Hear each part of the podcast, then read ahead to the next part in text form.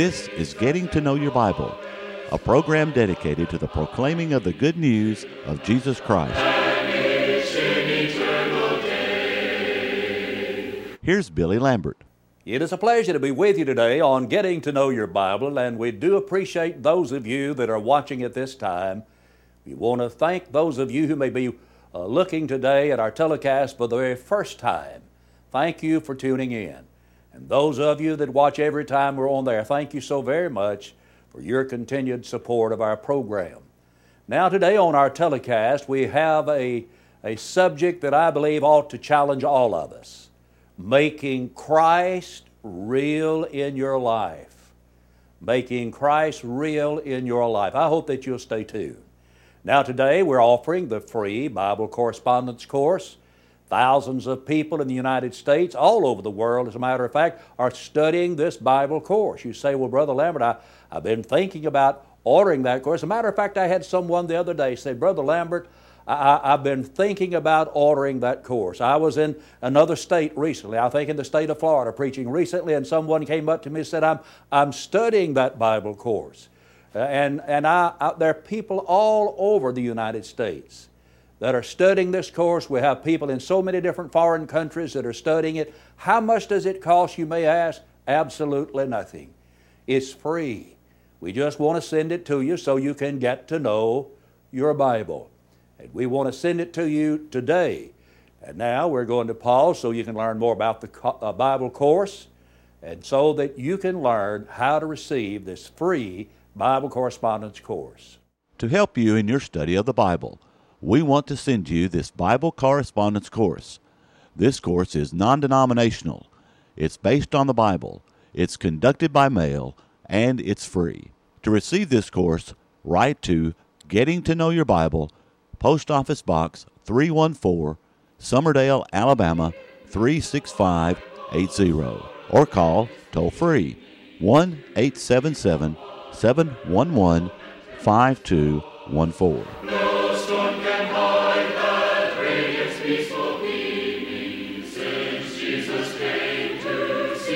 I'd like to read now from the book of Colossians, the third chapter, verse 18, and I'll be reading through verse 21.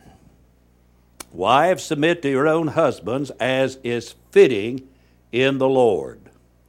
Husbands, love your wives, and do not be bitter toward them. Children, obey your parents in all things, for this is well pleasing to the Lord. Fathers, do not provoke your children lest they become discouraged. What is the one clue that Christ is real in your life? Well, what is the one thing that would let others know that Christ is important to you? That, that He is the center and the core of everything that you do in your life? Is it the amount of money that you may give on the Lord's day? Is it the number of worship services that you attend?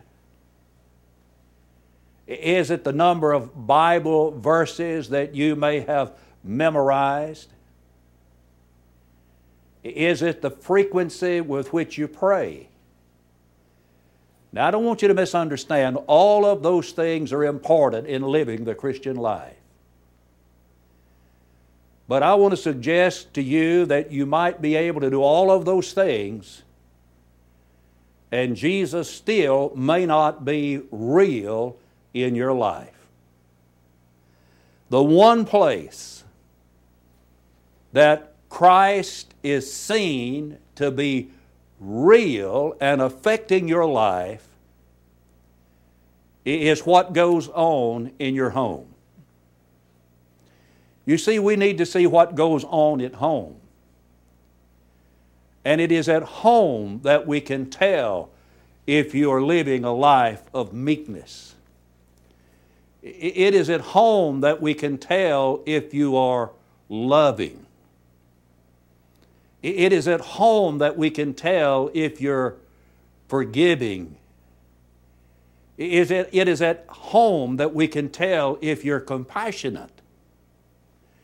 You see, you, if we find out what goes on in your home, that's where we find out if Jesus really means something in your life.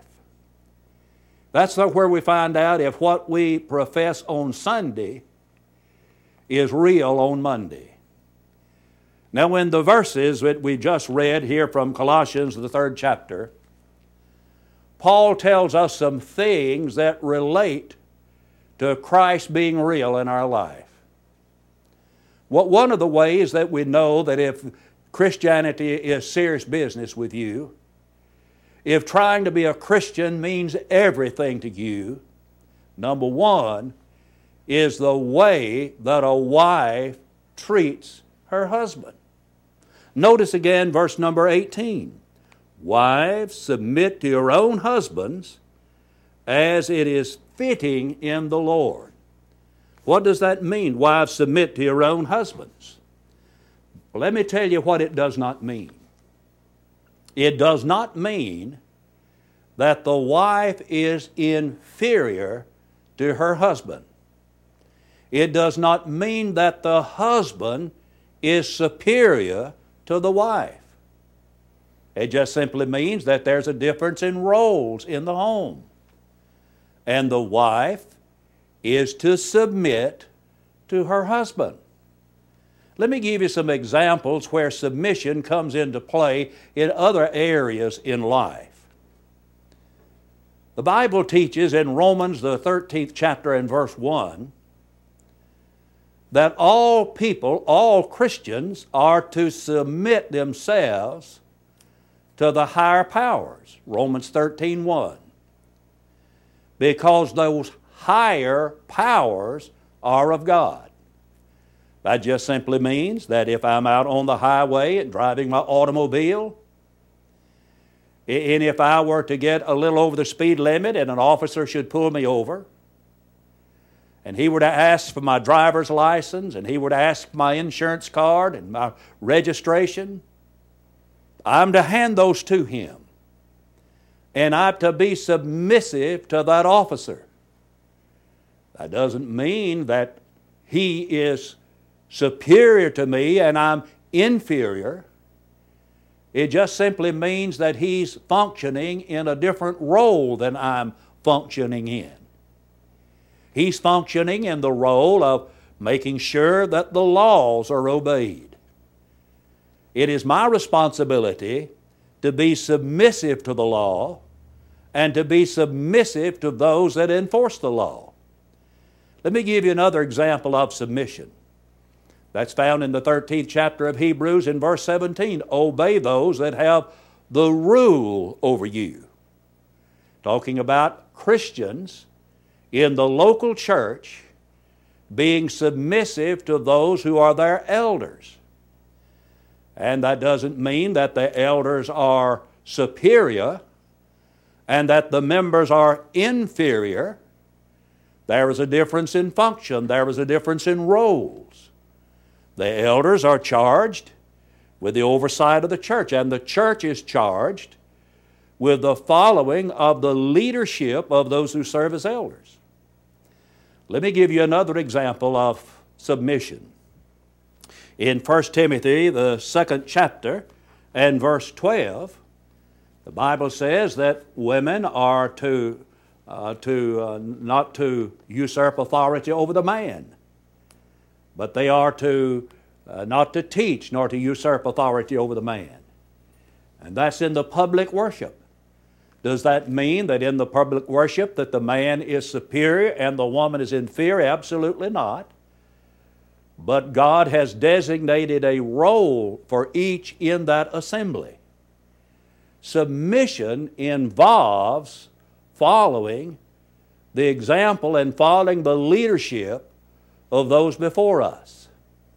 Submission also involves concern for the best interest of other people as a citizen of this nation. I, I, am to be submissive to the higher powers because I am concerned about the best interest of all the other citizens of this nation. Now, wives are to look out for the best interest of their husbands. The Bible teaches it's wrong for her to try to dominate him. It's wrong for her to disregard his wishes. It would be wrong for her to use manipulation in trying to get her way. Paul said that she is to submit as it is fitting in the Lord. It's fitting that she treat him with respect, as did Sarah of old in a relationship to her husband, 1 Peter 3, verse 1 through 7. It is fitting that she live so as to be trusted by her husband, as is described in Proverbs, the 31st chapter, verses 10 through 12. The heart of her husband does safely trust in her, uh, so that he shall have no need of spoil. And so the wife is to submit herself to her husband. Now you can know whether Christ is real in your life by the way that a wife treats her husband in the home. And you can find out how well Christianity is working in your life by the way that a husband treats his wife. Look in verse 19. Why, husbands, love your wives and do not be bitter against them. I want you to notice the part of the passage that says, Do not be bitter. I remember growing up on the farm that we, we had cattle, we had cows that we would uh, milk at the close of the day. And there were some things growing out in the field that we call bitter weeds. And when you would drink the milk from those cows, you could tell when they'd been in the bitter weeds because their milk would taste bitter. Bitterness has no place in your heart. The Bible says, Be kind one to another, tenderhearted, forgiving one another. You see, kindness and tenderheartedness drives bitterness away. Hebrews chapter 12 and verse 15 talks about the, the root of bitterness springing up. There's many a relationship that has been destroyed because someone became bitter about various things. And maybe right now I'm speaking to someone who's having difficulty in your marriage. And you get down to the bottom line of it, and, there's some bitterness involved rather than being bitter, let's try to be better. It, to overcome bitterness, learn to love your spouse with the love of Jesus. The Bible says, Husbands, love your wives, even as Christ also loved the church and gave himself for it in order to overcome this spirit of bitterness and that root of bitterness, learn to treat your spouse as you'd want to be treated. Jesus said, Whatsoever you would that men should do unto you, do you also unto them.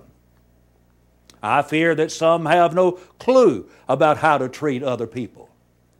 If you would do away with this bitterness, not only do you treat as you would be treated, but treat with kindness. Treat with kindness. Don't abuse your spouse verbally. And of course, never abuse your spouse physically.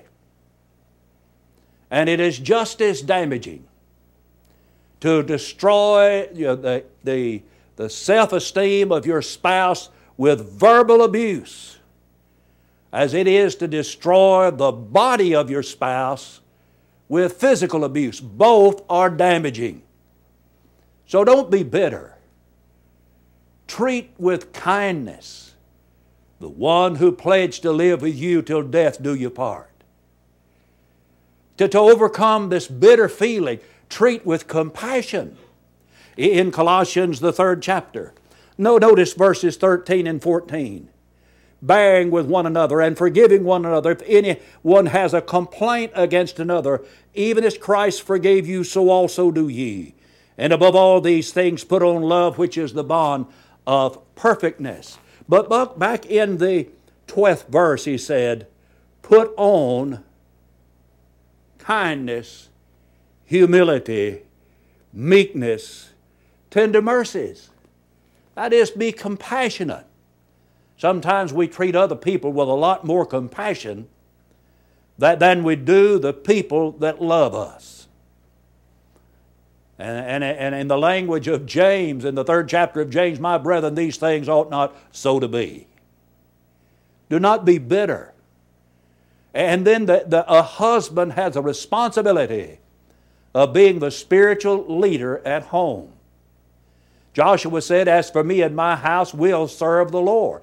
Could, could I ask you, sir, do you ever pray with your wife? You said, Now, Brother Lambert, you're getting awfully personal now. Now, let me ask you, sir. We're, we're talking about Jesus being real in your life, being real at home. And you're being a spiritual leader. To be a real man, I mean a man's kind of man, you need to stand up and you need to lead spiritually in your home. And of all of the people in all of the world with whom you ought to pray, surely, just surely, it ought to be your wife. You need to spend time trying to be a better husband and not be a bitter husband. But, but the way that we can tell how well Christ is working in your life and if Jesus is real to you is the way that children treat their parents. Notice here in verse number 20 Children, obey your parents in all things. For this is well pleasing to the Lord. Now, what that means, young people, is you don't ever disregard your parents' desires. Parallel reference to this in the book of Ephesians says, Children, obey your parents in the Lord, but this is right. I can remember my mother telling me when I was just a child, she would say to me, Billy, when you disobey me, is just like you disobeying God. And I couldn't understand as a child how that could be, but I can see today that's right. But when I disobeyed my mother, it was as though I was do- disobeying God because I was rebelling against the one that God has charged with being my mother and being the one who helped uh, set me on the road in life. Absalom was a son of David and he rebelled against his father. And the rebellion of Absalom proved to be his downfall. Young people need to treat their parents with respect. They, they need to show appreciation for their parents. They need to speak to their parents with respect. I have witnessed young people talking to their parents in such a disrespectful way.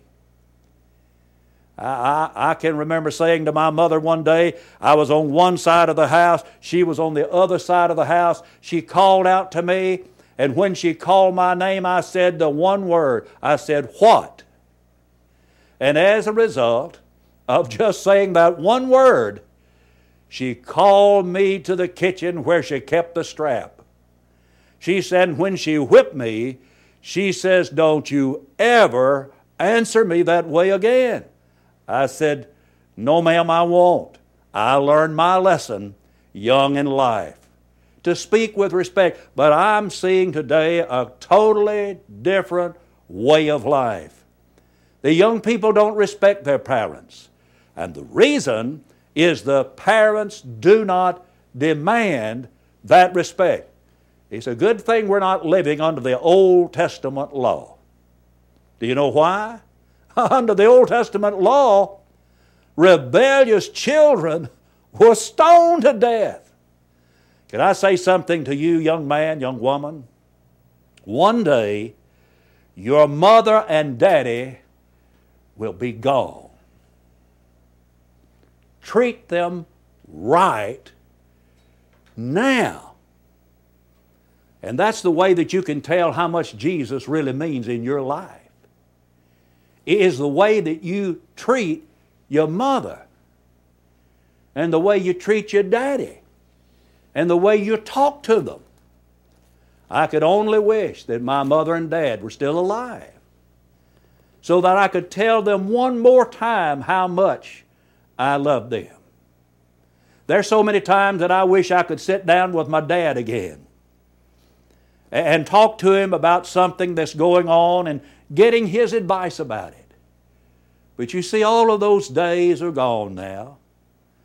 Uh, we need to treat parents right while they're alive. But then again, another way that you can tell how well Christianity is going on in your life and whether Jesus is real in your life is the way that parents treat their children. Listen, listen to verse 21 again.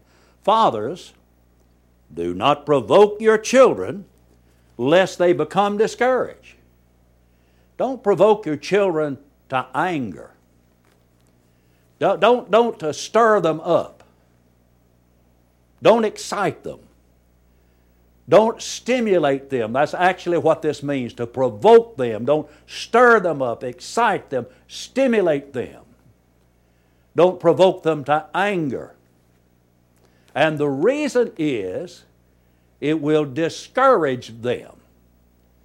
We may provoke our children so as to discourage them, I think, in a number of ways. One way that we might provoke our children is expecting too much out of them. Don't expect a child of 10 to act and be as mature as a child of 20. If you do, you're expecting too much. We might discourage that child of 10 by expecting that child of 10 to be as mature as a child of 20. We can provoke our children and discourage our children by trying to make them fit into our mold. Here is a dad, for example, who is a, a, an athletic sort. He's a ball enthusiast. He loves football, he loves baseball, he likes basketball, and he has a son who's just not necessarily athletically inclined. Maybe doesn't have the bill for it, he doesn't have, maybe is more suited to play music. But that dad is determined that he is going to make an athlete out of that boy. Do you know what you're going to do? By trying to make that boy fit into your mold, you're going to discourage him. You're going to discourage him. I think that we can discourage our children and provoke them to discouragement by being overly strict. Somebody says, Don't you believe in discipline? Absolutely. I believe in being, eh, I believe that children need more discipline today. But you can be so strict that when they do get out on their own, they begin to flap their wings too much and enjoy their freedom too much to get out from under, under your restricting thumb. And then they begin to do things that disappoint you. Use balance and common sense in your discipline. I think another way that we may provoke our children to discouragement is by a negative atmosphere. If all your, your children ever hear is, you can't do anything right, or you're stupid, or you don't have any sense, or you're just like your daddy, you're going to discourage them. Well, I, ha- I hate to tell you, but our children are, are, are reflections of us. My son says, I, the longer I live, the more I see what he says is right, that the fruit doesn't fall far from the tree. Our children don't need discouraging. They need encouragement. And we need to, not to provoke them to anger, but in the language of Hebrews 10:24, let us provoke them unto love and good works. Our children are but of those who reared them. I read an article about some boys that lived in the inner city. It was expected that 90% of those boys would end up in prison. Well, guess what? Only 2% of them did. And they were asked what did they attribute to their success. And they said it was a teacher that they had in school who loved them. And those boys were a reflection of that teacher. You see, life is an echo. We treat other people right, comes back to us. And love is an anchor that's going to keep us afloat on the rough seas of life. And love suffers long, and it is kind, and it envies not, and it vaunteth not itself, and it's not puffed up. And then finally, Paul said that love never fails. If there's one place that Jesus ought to be real, it ought to be in your home and in mine. That's how you can tell if Christ really means something. Does he mean enough to you today that you become a Christian if you're not one and make your home a Christian home? Would you do that today? By believing on Christ, by repenting of your sins, by confessing your faith in Christ, by being baptized into Christ for the remission of your sins. I'd encourage you to do that. Make your home a Christian home. Your children may not have a right to many things, but let me tell you, they have a right to a Christian mother. They have a right to a Christian daddy. Make your home one where Jesus lives every day. Make him real, real in your home. I want to thank you for watching today.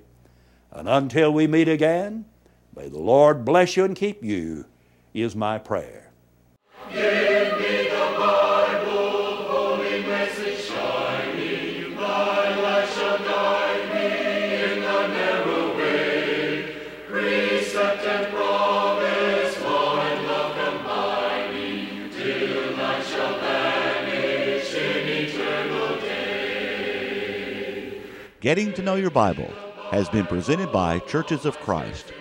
If you have a question about the church, or if you would like the location of a Church of Christ near you, or to receive the free Bible course, write to Getting to Know Your Bible, Post Office Box 314, Summerdale, Alabama 36580, or call 1 877 711 5214. Join us next time for Getting to Know Your Bible.